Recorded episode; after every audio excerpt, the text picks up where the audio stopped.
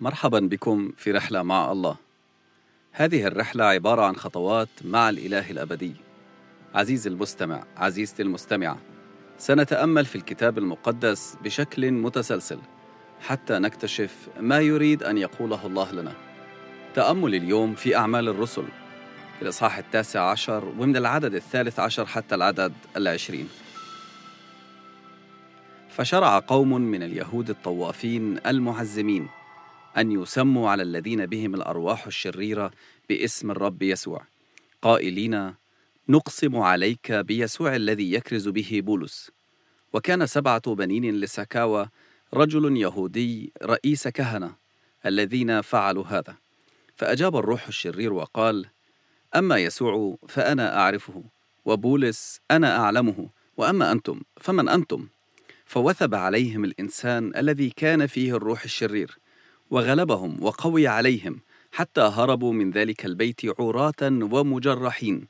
وصار هذا معلوما عند جميع اليهود واليونانيين الساكنين في أفسس. فوقع خوف على جميعهم وكان اسم الرب يسوع يتعظم وكان كثيرون من الذين آمنوا يأتون مقرين ومخبرين بأفعالهم. وكان كثيرون من الذين يستعملون السحر يجمعون الكتب ويحرقونها أمام الجميع. وحسبوا أثمانها فوجدوها خمسين ألفا من الفضة.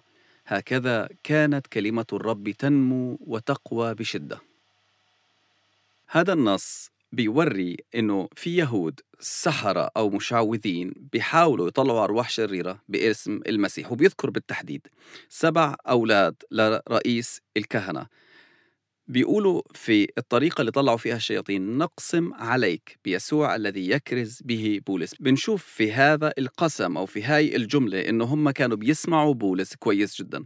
هم عارفين مين يسوع من خلال كلام بولس لكن هم ما عندهم إيمان في المسيح لأنه بيقولوا له الذي يكرز به بولس. إحنا ما بنكرزش في يسوع هذا لا. بولس اللي بيكرز فيه وإحنا بنأمرك أو بنقسم عليك إنك تطلع بيسوع اللي بيكرز فيه بولس إحنا ملناش دعوة فيه.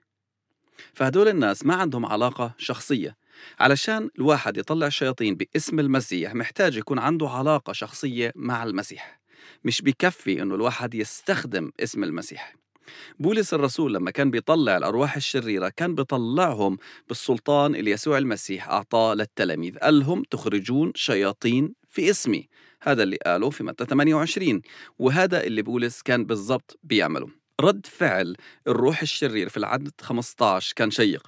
بيقول لهم يسوع أنا بعرفه وبولس أنا أعلمه.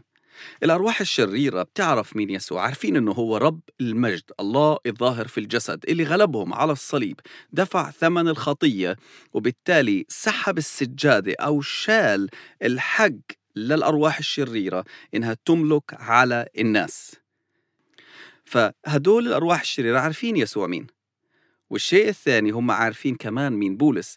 بولس تلميذ المسيح رسول المسيح اللي عايش باستقامة وبينشر كلمته من مكان لمكان وبيطردهم من الناس وبيشفي الأمراض وبيخرب أعمالهم اللي عمالهم بيعملوها. فهم عارفينه كويس. أخباره سابقيته لأفسس. لكن بيقولوا لهم أنتوا مين؟ في العدد 16 بيقول إنه الإنسان نفسه مش الروح الشرير الإنسان نفسه اللي الروح الشرير ساكن جواه وثب عليهم غلبهم وبعدين خلاهم يطلعوا من هداك البيت عرى ومجرحين. انغلبوا. سبعة مقابل واحد لكن هذا الواحد كان مسكون بروح شرير وكان عنده قدرة أقوى منهم كلياتهم. وهم من الخوف هربوا من هذا المكان وصار معلوم في كل المكان شو اللي صار مع أولاد رئيس الكهنة. قاد هذا الموضوع إنه ناس كثيرة صارت تخاف من الرسالة وابتدوا يتوبوا عن خطاياهم ويقبلوا المسيح واسم الرب يسوع كان بيتعظم ويزداد. ناس كثير ابتدت تتوب عن خطاياها وعن ذنوبها. تحرق الكتب اللي كانت بتستخدمها أو الأشياء اللي كانت بتستخدمها للسحر. عزيزي المستمع عزيزتي المستمعة زي ما انت شايف في هذا النص اعتراف واضح من الأرواح الشريرة بيسوع المسيح. اعتراف بقدرته اعتراف حتى كمان في تلاميذ المسيح إنه هم معروفين لما بيكونوا عايشين حسب المشيئة وفي علاقة مع الرب. وبيوري كمان إنه من غير المسيح الإنسان ضعيف الأرواح الشريرة بتقدر تسحقه وتقدر تغلبه. هذا النص بيقدم لك دعوة إنك أنت تكون في المسيح. لو أنت بتآمن في المسيح فاعرف إنه أنت عندك السلطان إنك أنت تخرج أرواح شريرة. اسمك بيكون معروف في الجحيم معروف عند الأرواح الشريرة إنك أنت واحد من تلاميذ المسيح اللي عنده السلطان يطلعهم من هذا المكان زي ما يكون عندهم قائمة. هذا الشخص ابعدوا عنه هذا الشخص ابعدوا عنه هذا قادر إنه يطردنا من المكان اللي إحنا فيه. لكن لو أنت مش في المسيح أنت كمان معروف. معروف وواضح إنك أنت مش عندك هاي الحماية الإلهية. ما عندكش السلطان ولا عندك القدرة إنك تستخدم اسم المسيح حتى إنك تشفي أو حتى إنك أنت تحرر.